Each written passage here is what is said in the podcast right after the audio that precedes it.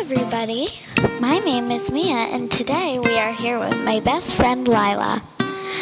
Hello, everybody. Angelina Louise Beavers is my favorite Angelino actress. Did I mention that she is also black? No, you didn't. Can you define what an Angelino actress is? I sure can.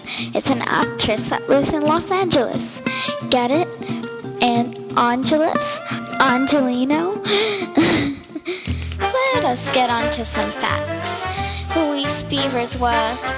Oh, I know. She was born in 1903. No, sorry, 1902. And I think she died in 3962. I'm pretty sure of that. Uh, what am I going to do with you? 1962, Lila.